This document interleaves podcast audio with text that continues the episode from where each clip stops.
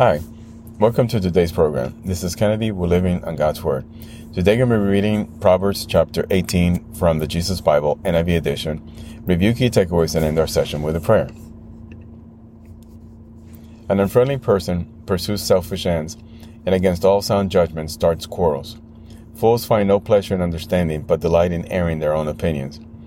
When wickedness comes, so does contempt, and with shame comes reproach. The words of the mouth are deep waters, but the fountain of wisdom is a rushing stream. It is not good to be partial to the wicked, and so deprive the innocent of justice. The lips of fools bring them strife, and their mouth invite a beating. The mouth of fools are their undoing, and their lips are a snare to their very lives. The words of a gossip are like choice morsels, but they go down to the inmost parts. One who is slack in his word is brother to one who destroys.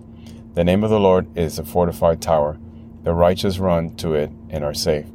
The wealth of the rich is their fortified city.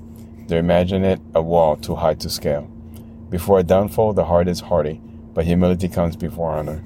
To answer before listening, that is folly and shame.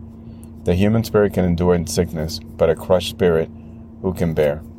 The heart of the discerning acquires knowledge, and the ears of the wise seek it out. A gift opens the way and ushers the giver into the presence of the great. In a lawsuit, the first to speak seems right until someone comes forward and cross examines.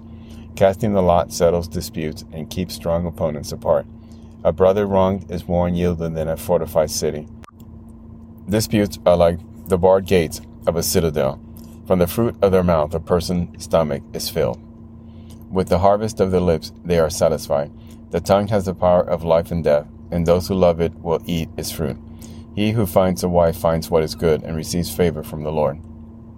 The poor plead for mercy, but the rich answers harshly. One who has an unreliable friend soon comes to ruin, but there's a friend who sticks closer than a brother. This is the end of Proverbs chapter 18. So, again, great advice and telling us that fools find no pleasure in understanding, but in they delight in their own opinions. And again, to acknowledge that the words of the mouth are very powerful, and the fountain of wisdom is found with the person who takes their time, bites their tongue, and follows God's law. But those who don't, who let their mouth go, find their own undoing. And those who are not humble will eventually face their own downfall.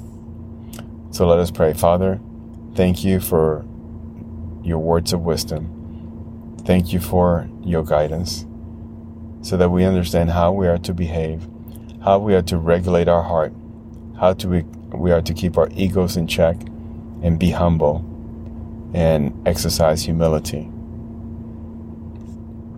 And to understand that your ways are the only way that we should lead our life by.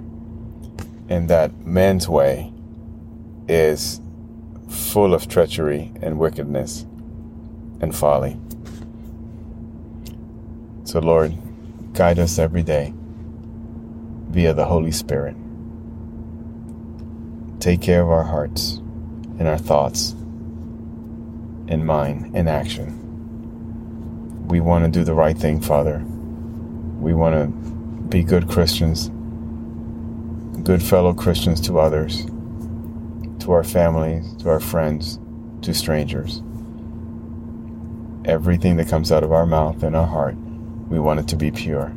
Pure thoughts, pure love. Lord, hear our prayer. We pray in Jesus' name. Amen. This concludes today's reading interpretation of Proverbs chapter 18. We hope that you will join us again tomorrow. God bless you. This is Kennedy, your brother in Christ, always.